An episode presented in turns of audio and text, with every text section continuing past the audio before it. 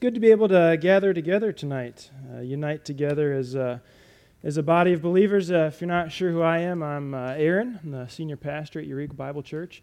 Uh, just looking out, I love the picture now, right? It's Holy Week, Good Friday tonight, Easter coming up on Sunday. It's one of those weeks where churches and different traditions, will, the, the temptation is to retreat, right? Pull back, do things the way we're used to, do it kind of how we do things, but yet here we are gathered together tonight as a body because, let's be honest, Good Friday, Easter is bigger than any sort of specific denomination, specific tradition. And so I love the fact that this is the third year now that we've been gathering together and uniting on this day when when it might be tempting to kind of pull back and do things separately. So, got a question for you. Have you ever cried out to God in the midst of pain or hardship or sorrow, suffering, and wondered why God seemed distant? Why God seemed unresponsive? You know, have you ever maybe even felt a little bit sinful admitting to the fact that you might question God, question His purposes, question His presence. Well, if there's ever a night to talk about that, I think tonight's the night. Tonight's the night to talk about that. If you've ever, you know, found yourself in that place before, you're not alone. You're not alone. There's people here tonight who have been in that place before, maybe are in that place right now. And I think, as we'll see as we take a look at Scripture tonight, that David, for one, was in that place. David had questions. And I think what we'll see as well is that, that Jesus was in a place like that where there was pain and suffering and, and sorrow and that type of situation that would have prompted those same questions. And so, at first glance, right, Good Friday can seem like such an awkward event around which to gather together and worship. I mean, Dave started talking about how there's victory in, in Good Friday, and there is victory in it, but at first glance, it can seem awkward because on that Friday afternoon, so long ago, God Himself was humiliated, and God was tortured, and God was beaten, and whipped, and taunted, and mocked, and eventually nailed up onto a cross. And so, at first glance, it might have seemed like a resounding defeat, don't you think? Might have seemed like God Himself had lost. Might have seemed that Jesus had lost. Might have seemed that any who placed their faith in that carpenter from Nazareth had lost as well. So I think that Friday afternoon song so long ago was, was probably a, a Friday full of questions full of questions from especially from those who knew Jesus, right? You think about the disciples. The disciples had seen Jesus perform crazy miracles. Crazy miracles, displays of power that, that you and I would love to see, right? The disciples saw that, and yet you just have to wonder what were they thinking when Jesus was taken away and nailed up to a cross? He could, I mean, three nails? Could three nails really defeat Jesus? You think about Mary. Mary was told by the angel that your boy, Mary, your boy would reign forever. He would possess a kingdom that would never end. And here it seems like, man, those Romans, they won again. And you think about Lazarus. Lazarus, just a few weeks before, himself had been dead, himself had been in a tomb.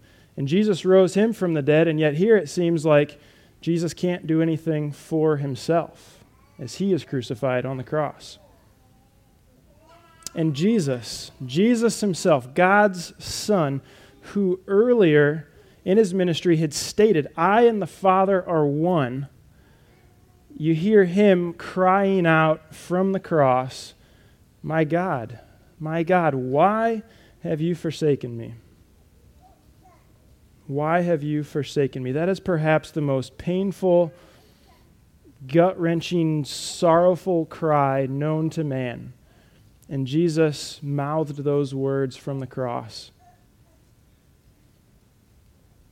Those are the words I want to focus on tonight.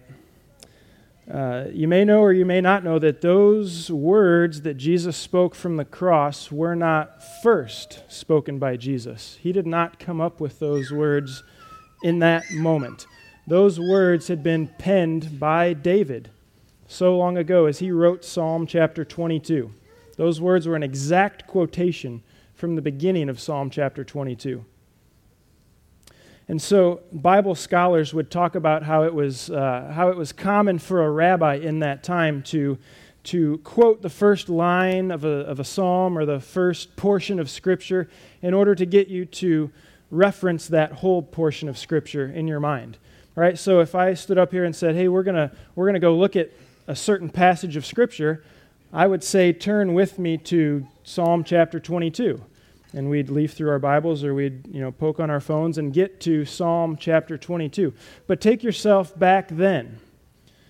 There weren't numbers in the scriptures then. There weren't chapter numbers. There weren't verse numbers. And then even beyond that, most people didn't have their own copy of the Old Testament text. So if you were a rabbi and you wanted to reference a passage of scripture, how would you do it?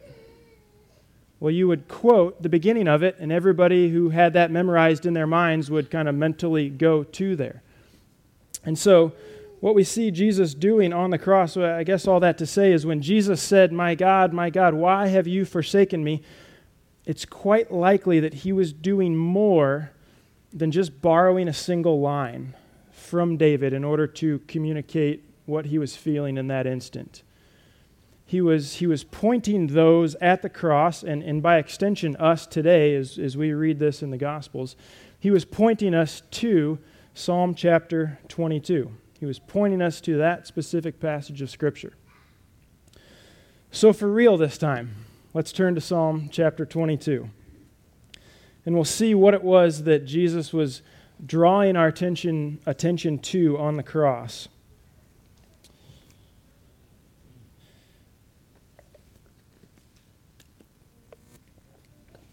Now, as we read through this psalm, there's really three different lenses that we need to have as we read this. And all three of these, uh, they must be held in tension together as we read it. So the first lens would be, would be the perspective of David. David was the one who penned these words. Um, he was inspired by God, and these words came out of his experience. So there's the lens of David. And then there's also the lens of Jesus, who quoted these words. So we can read these words from his perspective as he hung on the cross. And then the third lens would be our own lens, our own lens and the questions that we have when we face sorrow and, and suffering and pain of some kind. So we're going to kind of balance those lenses and maybe jump back and forth a little bit as we're going through this. Now, depending on what translation of Scripture you have, if you look at it, you might notice that the verses are kind of grouped together into groups and it's you can maybe note that there's some extra space in between some of the verses. And what that does is it just it, it notes for us that david is jumping back and forth between between lament and uh, remembrance and then lament and remembrance and back to lament and then there's a plea and then at the end he eventually gets to the declaration of future victory and so we'll kind of follow that, you know, based on those groups of verses there. So, so as we read through this passage, we can discover what David did with his questions and emotions. We can discover what Jesus was pointing us to. And then hopefully we will discover what we can do with our questions and emotions as well. So, Psalm chapter 22, follow along with me, starting in verse 1. My God, my God, why have you forsaken me? Why are you so far from saving me, so far from my cries of anguish? My God, I cry out by day, but you do not answer, by night, but I find no rest. So we don't know the exact situation that David faced when he wrote these words. But it's clear that there's, there's deep sorrow and there's deep doubt within David as he writes this. I mean, he's clearly wondering, God, why are you not answering me? What's going on here? And the silence from God really stands in stark contrast to David himself because he is crying out to God. He says, Day and night, I'm crying out. And yet it seems like what he hears back is, is silence silence from God. Maybe we can relate to that a little bit. You know, when we, when we go through those times in our lives that are, that are sorrowful or painful or where there's suffering, it, it, it can seem like we're just consumed by that and we're crying out to God day and night. It may not matter what time of day it is or where we are or what's going on around us, that, that thing can be right on the front of our minds. And maybe sometimes we'll wake up in the morning and have that brief moment of freedom where we kind of forget about it, and then all of a sudden it comes back, and oh, yeah, there it is back on the front of our minds again. And there's kind of this, this consistent cry. We cry out to God. I think this is what David is doing here. He's in that type of situation. Day and night, he's crying out to God. And so in verse 3, David moves from lament to remembrance. But as he remembers, it's almost like salt is being thrown on his wounds. Look at what he says in verse 3. He says, Yet you are enthroned as the Holy One. You are the one Israel praises. In you our ancestors put their trust. They trusted and you delivered them. To you they cried out and were saved. In you they trusted and were not put to shame. So David's reminded that God is the Almighty God. He is the Holy One. There is, there is no one else who is, who is more equipped and more able to save him from his present situation than God Himself. And not only that, throughout history, David's ancestors had put their faith and their trust in God, and, and God had delivered them. He'd cried out, they, they had cried out, and God had saved them. They trusted in God, and they weren't disappointed. So while it's important for David to remember that about God, remember those truths, it must have been so frustrating for him in his present situation because he thinks back and it's, it's God coming through again and again and again and God responding again and again and again. And here he is crying out and it's silence. It's silence. It had to have been frustrating. His, his present experience was not matching up with what he remembered to be past truths about God. And again, uh, we can face those situations, right, where we look back on what God has done in our life in the past, or maybe we hear about what God has done in other people's lives in the past, or we read in Scripture about what God has done, and it's like, God, what's going on? The present situation doesn't seem to match up with, with these biblical truths about who you are. But it's in those moments where it is crucial that we hang on to those truths, even when they don't match up with the present situation. And that's so much easier said than done, right? Aaron, it's so easy for you to just stand up there and say that, you know, in those moments, hold on to truth. And I get that, and I think David got that too. I mean, look at his words in verse 6. So he just remembered God and how God had delivered his ancestors. Then he says, But I am a worm and not a man, scorned by everyone, despised by the people. All who see me mock me. They hurl insults, shaking their heads. He trusts in the Lord, they say. Let the Lord rescue him. Let him deliver him, since he delights in him.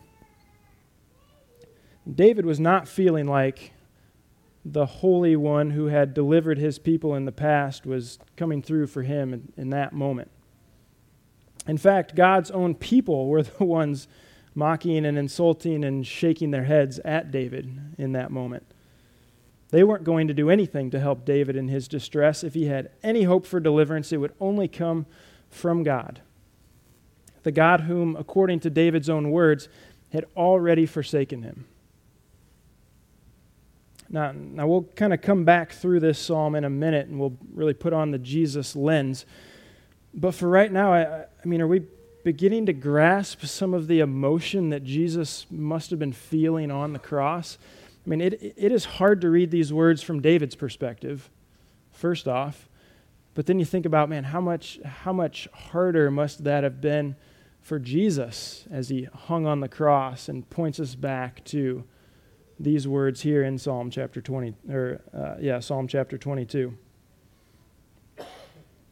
And so as David dwelled on the taunts from the people about how he delighted in the Lord, he couldn't help but turn the tables and remember how the Lord used to delight in him what he would say. So look at verse 9. He says, Yet you brought me out of the womb. You made me trust in you, even at my mother's breast. From birth I was cast on you. From my mother's womb you have been my God. Do not be far from me, for trouble is near, and there is no one to help. So, so not only had God proven mighty back through history, back for David's ancestors, David says, I can even remember, uh, even in my own life, you have proven to be the rescuer. Have, you have proven yourself to be the Almighty God. I mean, from his birth, he was able to recall God's goodness and God's mercy in his life. And from that perspective, that opening cry, My God, my God, why have you forsaken me? I mean, that, that takes on an even more painful tone, doesn't it? It's like, God, I, I can think back in my own life. Now, what, what's going on here now? What's going on, God?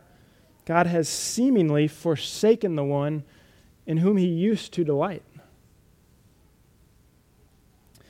And so it's, it's in this utter desperation that David, again, he cried out to God. He begged God not to be far from him in verse 11. But then the contrast there is he feels like God is far away, but then yet trouble is right there near him. And so David's attention is, is again drawn away from God and, and to what he is experiencing, his, to his present situation. So look at verse 12. David writes Many bulls surround me, strong bulls of Bashan encircle me. Roaring lions that tear their prey open their mouths wide against me. I am poured out like water, and all my bones are out of joint. My heart has turned to wax. It is melted within me. My mouth is dried up like a potsherd, and my tongue sticks to the roof of my mouth. You lay me in the dust of death. Dogs surround me. A pack of villains encircles me. They pierce my hands and my feet. All my bones are on display. People stare and gloat over me.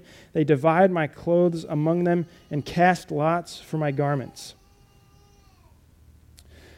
Now, it is most likely at this point that David begins to symbolically describe the, the pain and suffering that he is enduring. It is, it is not likely that he experienced anything specifically and exactly like he was describing here. His pain may have seemed like what he describes here, but in reality, this is most likely a poetic way for him to give words to what he is feeling at that moment. But again, as we go and double back over this with, the, with our Jesus lens, you maybe have picked it up there. Man, that sounds an awful lot like the crucifixion. And what we'll see was poetic and symbolic in David's life turned out to be literal in the life of Jesus.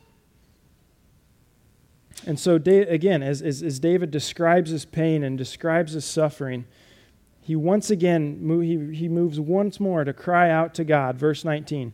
But you, Lord, do not be far from me. You are my strength. Come quickly to help me. Deliver me from the sword, my precious life from the power of the dogs. Rescue me from the mouths of the lions. Save me from the horns of the wild oxen. So again, uh, David again begged God to, to not be far off, to come near.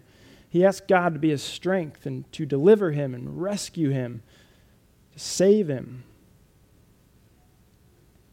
And amidst all of the questions David had surrounding God's presence and God's lack of action, his faith in God remained it remained. He still recognized that only God could provide the deliverance that he sought. Even though he wasn't feeling it, even though he was confused, I'm sure, about the timing of it, how it would take place, his faith remained. He still called out to God, he didn't look somewhere else. So David faced an incredible situation. Whatever those details were. I mean, it, it is clear David is he's racked with pain and sorrow and his list of questions for God was long. And it was out of that experience that David penned these words, inspired by God. And then it was on a Roman cross about a thousand years later that Jesus cried out and he focused everybody's attention back on these words of David. So let's read back through, we'll read back through just the laments but let's put on our, our Jesus lens and think about the, the story, the event of the crucifixion as we read these words. So, back in verse 1, again, we already said Jesus mouthed these words from the cross. He said, My God, my God, why have you forsaken me? Why are you so far from saving me? So far from my cries of anguish. My God, I cry out by day, but you do not answer, by night, but I find no rest. So we know Jesus mouthed those first words, that first line, My God, my God, why have you forsaken me? But even verse 2, even verse 2 connects. It was daytime as Jesus was nailed to the cross. But the Gospels tell us that from noon to 3 p.m., darkness came over the land. So, in a sense, Jesus was crying out both day and night during the crucifixion. And even if you go back to the cries of Jesus that started the night before in Gethsemane, it was dark then. So, so either way, Jesus is crying out to God both day and night. And then we look at verse 6. But I am a worm and not a man, scorned by everyone, despised by the people. All who see me mock me. They hurl insults, shaking their heads. He trusts in the Lord, they say. Let the Lord rescue him. Let him deliver him, since he delights in him.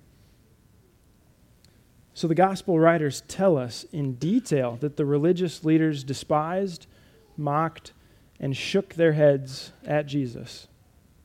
I mean, isn't that crazy? David wrote that people shook their heads at him, and then Matthew and Mark both clearly state to us that people shook their heads at Jesus as he was hanging on the cross. I mean, there's incredible prophecy taking place here. This is a thousand years before Jesus. And then on top of that, verse 8 blows me away.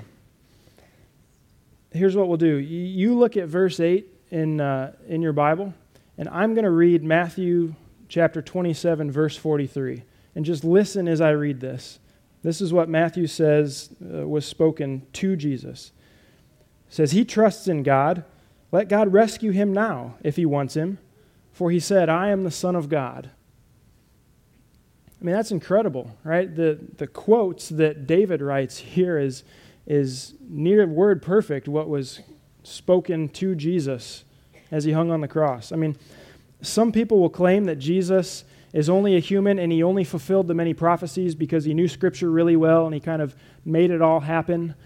Um, I'm not sure how the birth in Bethlehem works with that. I don't know anyone that can choose where they are born if you're just a man. But then, even here, I mean, uh, the last thing these religious leaders, the, the enemies of Jesus, the last thing they wanted to do was fulfill prophecy that was going to point to Jesus being the Messiah. But yet they did. They did. They fulfilled this prophecy by speaking these words before Jesus. And so then we get to that symbolic section, verses 12 through 18. I mean, this is incredible. I mean, keep in mind, David wrote this centuries before crucifixion was even invented as a way to kill people. Centuries before. It wasn't even a thing yet. And David wrote these words inspired by God. So in verse 14, David symbolically talks about being poured out like water. We know that a, that a product of crucifixion is extreme dehydration. And part of that is just from being out in the sun for that length of time. But other part of it is, is it's just there's an intense struggle for every breath when a person is crucified. And so it would have led to, to massive amounts of perspiration. And then, in addition to all that, after his death, Jesus' side was pierced and water and blood flowed from him. So Jesus was literally being poured out like water upon the cross. And then you look at uh, verse, let's see, verse 15.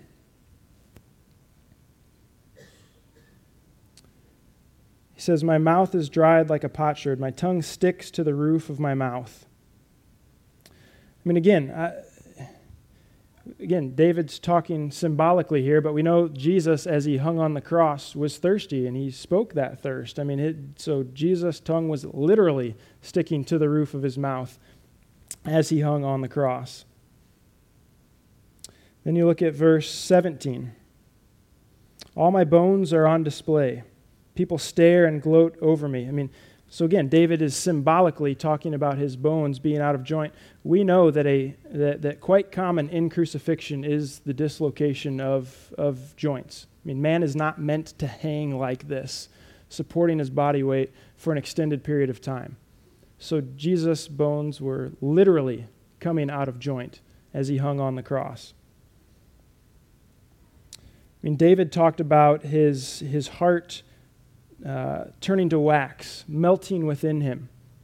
I mean, medical doctors will tell us that, that the pour of water and blood from the side of Jesus would have been the result of a ruptured heart within him. So Jesus' heart was literally destroyed within him as he hung on the cross. I mean, David talked about symbolically having his hands and his feet pierced. Now, we know that typically the more you know, humane method of crucifying someone was to tie them to a cross. I mean, na- being nailed to a cross really was reserved for the worst of the worst. That was just the worst criminals were nailed to the cross. And yet, it's recorded that Jesus, though innocent, was literally pierced and nailed to the cross. You know, David symbolically talked about uh, his bones being on display people gloating over him. I mean, we know that as Jesus hung on the cross, most likely naked, that he would have literally been on display for all to see. His maimed body was literally on display. And it is recorded that religious leaders and soldiers literally mocked him and gloated over him as he hung on the cross. And then in verse 18, David talked about symbolically lots being cast for his clothes. And again, all four gospel writers record the fact that literal lots were cast for Jesus' garment. They thought it'd be worth more if they kept it in one piece. And this is incredible. A thousand years before Jesus, as David gives words to his suffering, he is prophesying what Jesus would go through. So, as Jesus hung on the cross, as he mouthed those words, My God, my God, why have you forsaken me? I think there's two main things we can take from that cry. I think there's two main things. First, I think Jesus is calling us to consider the incredible pain and agony that, that he was going through. in, in, case it wasn't apparent, uh, apparent to those there, in case it's not apparent to us reading it in the scriptures so many years later, you know, Jesus directed us to Psalm 22, where, where David described his own pain and agony in such incredible detail. And so maybe even Psalm 22 gives you a voice and gives me a voice for any pain and suffering and sorrow that we may be experiencing in our lives. And, and if that is so, we can, we can rest assured that God is not just aware of what we are going through, but has lived it has fully experienced incredible pain and sorrow and suffering. Jesus felt the feelings of abandonment. Jesus asked the questions of what the Father was doing. So there really is no need to attempt to hide those feelings from God or be anything less than honest about them. There really isn't. Jesus is our merciful and faithful high priest who has been made like us in every way and went through this. So he knows. He knows anything that we are going through, he has been through periods of life with intense pain and suffering and agony. And then, second, and I think perhaps even more important, Jesus was ensuring that those on the cross, those at the cross, those of us reading today, that we would rightly understand that Jesus is the promised Messiah, that he fulfilled every single detail of Psalm 22 in incredible detail. Many that was many details that are out of his control at that point. He fulfilled them in incredible detail. There's no question that the man who hung on the cross was not just fully man, but was also fully God. He was the prophesied Messiah who was to come. He was the one that the entire Old Testament looked forward to, not just Psalm 22, but the entire Old Testament looked forward to Jesus. He is the one that the entire New Testament church is built upon. He's the one. So there's 10 more verses in Psalm 22 that we haven't got to yet.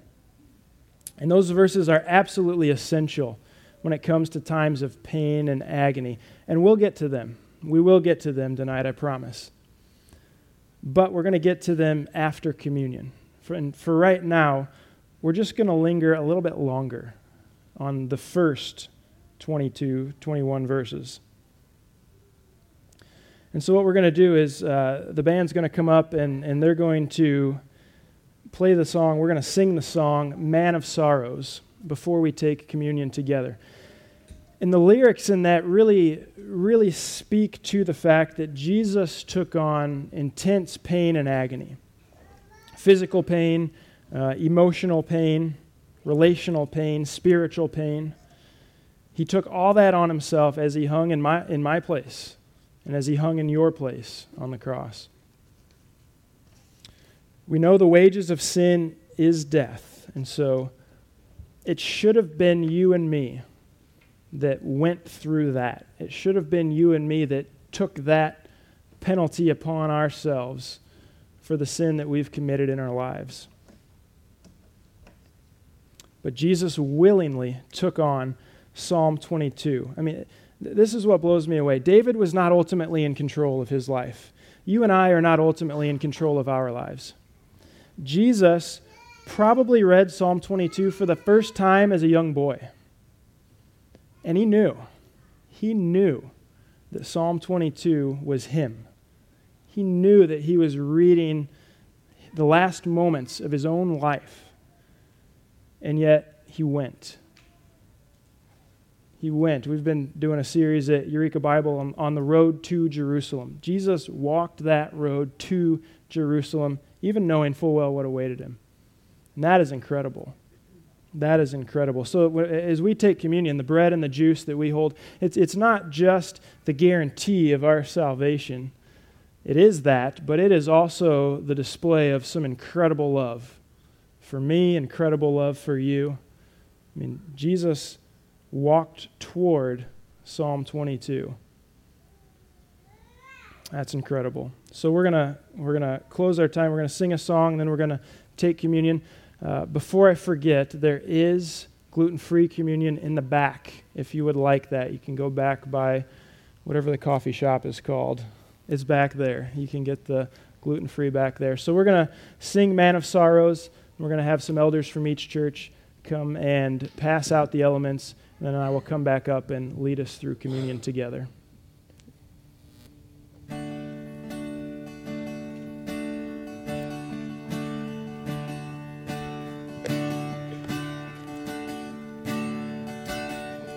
Stand with us? Man of sorrows, Lamb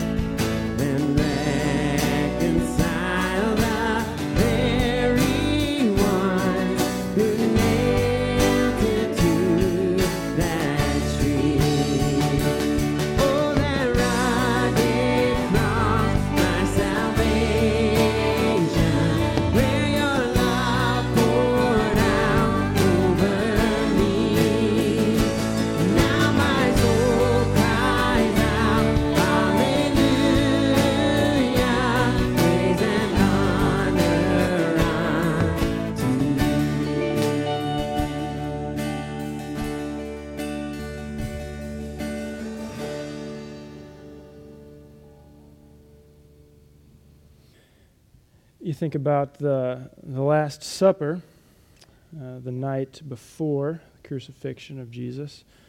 Uh, and again, as he as he took the bread and broke it, he was pointing ahead to what would take place, but then he willingly walked toward what would take place. Again, another I mean there was one more chance there, right? To to leave, to go do something else. I mean in, in Gethsemane we you hear the, the, the agony. He, he knows what lies ahead of him.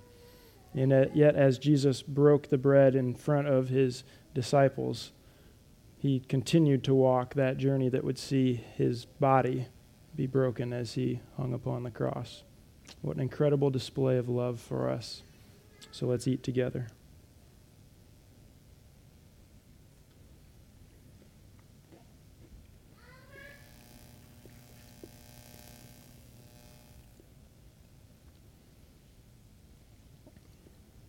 And then again, with the cup, as we sang in that song, His love being poured out over us. I mean, it's a literal picture of the blood of Jesus being poured out of Him as He hung on the cross. And then here, that is another awesome display of love for us that He poured Himself out completely that we might experience victory and experience freedom from sin. So let's drink together.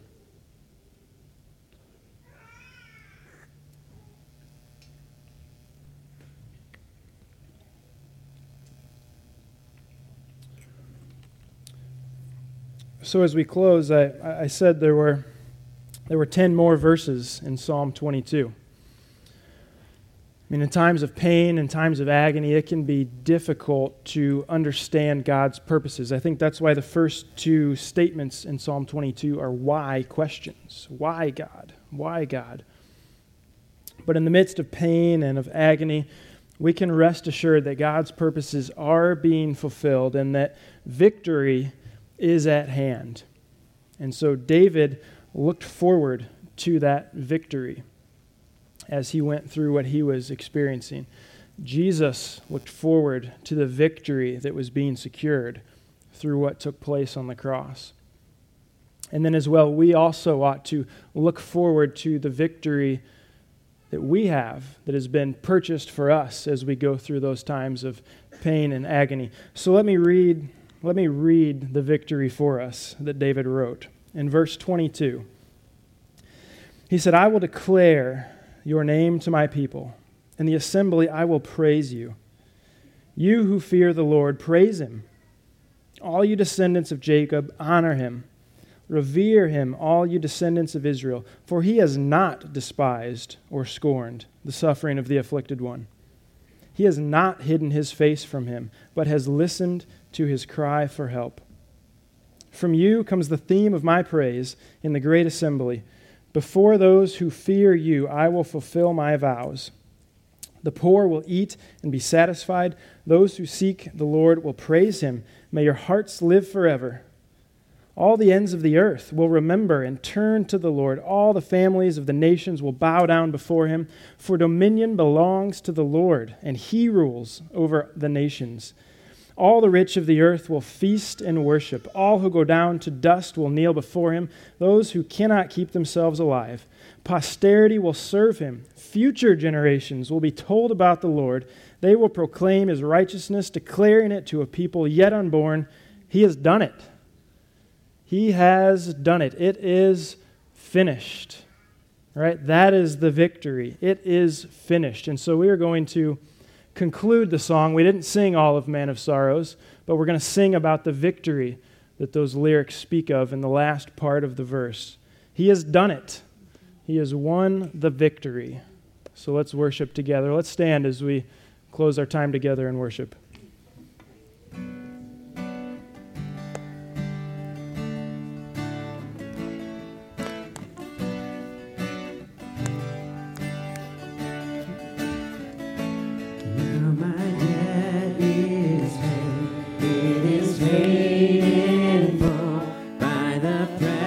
By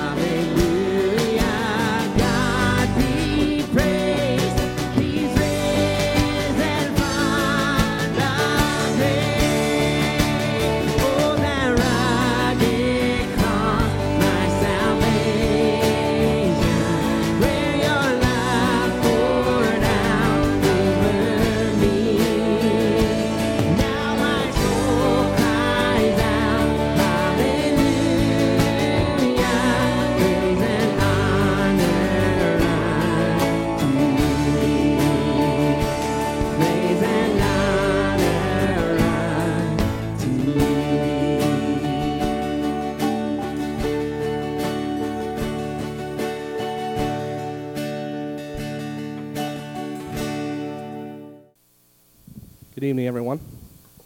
My name is Tim Franks. I am the associate pastor at Eureka Bible Church. Um, I, this was my first opportunity to be a part of this tonight, and I was very excited coming into this, but I am very encouraged, even more so encouraged coming out of this. What a wonderful opportunity to worship together as two bodies of, as body believers. Christ as two bodies of believers as, of Christ, and so I am just so thankful for the opportunity to worship. And thank you very much, Crosspoint, for hosting us this year and be a part of this. Um, I wanted to close by saying that my son, Michael, that's been living with us for a little while now, he's nine year old. He asked me the question a couple days ago why do we call this Good Friday? And as I stumbled around thinking of how to answer this to a, a child that doesn't have, has had a limited opportunity to hear the gospel, um, that it was a nine year old, I was reminded that I need to go to the Word of God. The Word of God can tell us why this is Good Friday. And so as a closing tonight, as a lasting impression of why we why we can call this Good Friday, I want to read a passage of Scripture um, that we've talked about a little bit tonight. Um, Isaiah chapter 53, verses 3 through 6. It says, He was dis- despised and rejected by men, a man of sorrows and acquainted with grief. And as what, from one from whom men hide their faces, he was despised, and we esteemed him not. Surely he has borne our griefs and carried our sorrows. Yet he esteemed him stricken, smitten by God, and afflicted. But he was pierced for our transgressions, he was crushed for our iniquities. Upon him was the chastisement that brought us peace, and with the wounds we, we are healed. All we like sheep have gone astray. We have turned every one to his own way, and the Lord has laid on him the iniquity of us all. Now that is Good Friday. Would you pray with me? Lord, I thank you so much for the opportunity for the, to be here tonight, to worship with my fellow body of believers, my brothers and sisters in Christ. Lord, we are so thankful for what you did, what we celebrate today as Good Friday, that you died on the cross so that you, we could be saved from our sins, Lord. Lord, I thank so thankful for what you've taught us from Psalm 22, from Isaiah 53, from other passages of Scripture in the New Testament that we see just what it is, why we can call this Good Friday, and why we are here to celebrate tonight. And Lord, as we look forward to Sunday and, and celebrating the resurrection day, Lord, I pray that we'll be reminded of our, why you went to the cross and why it was important that you did rise on the third day that we'll celebrate on Sunday.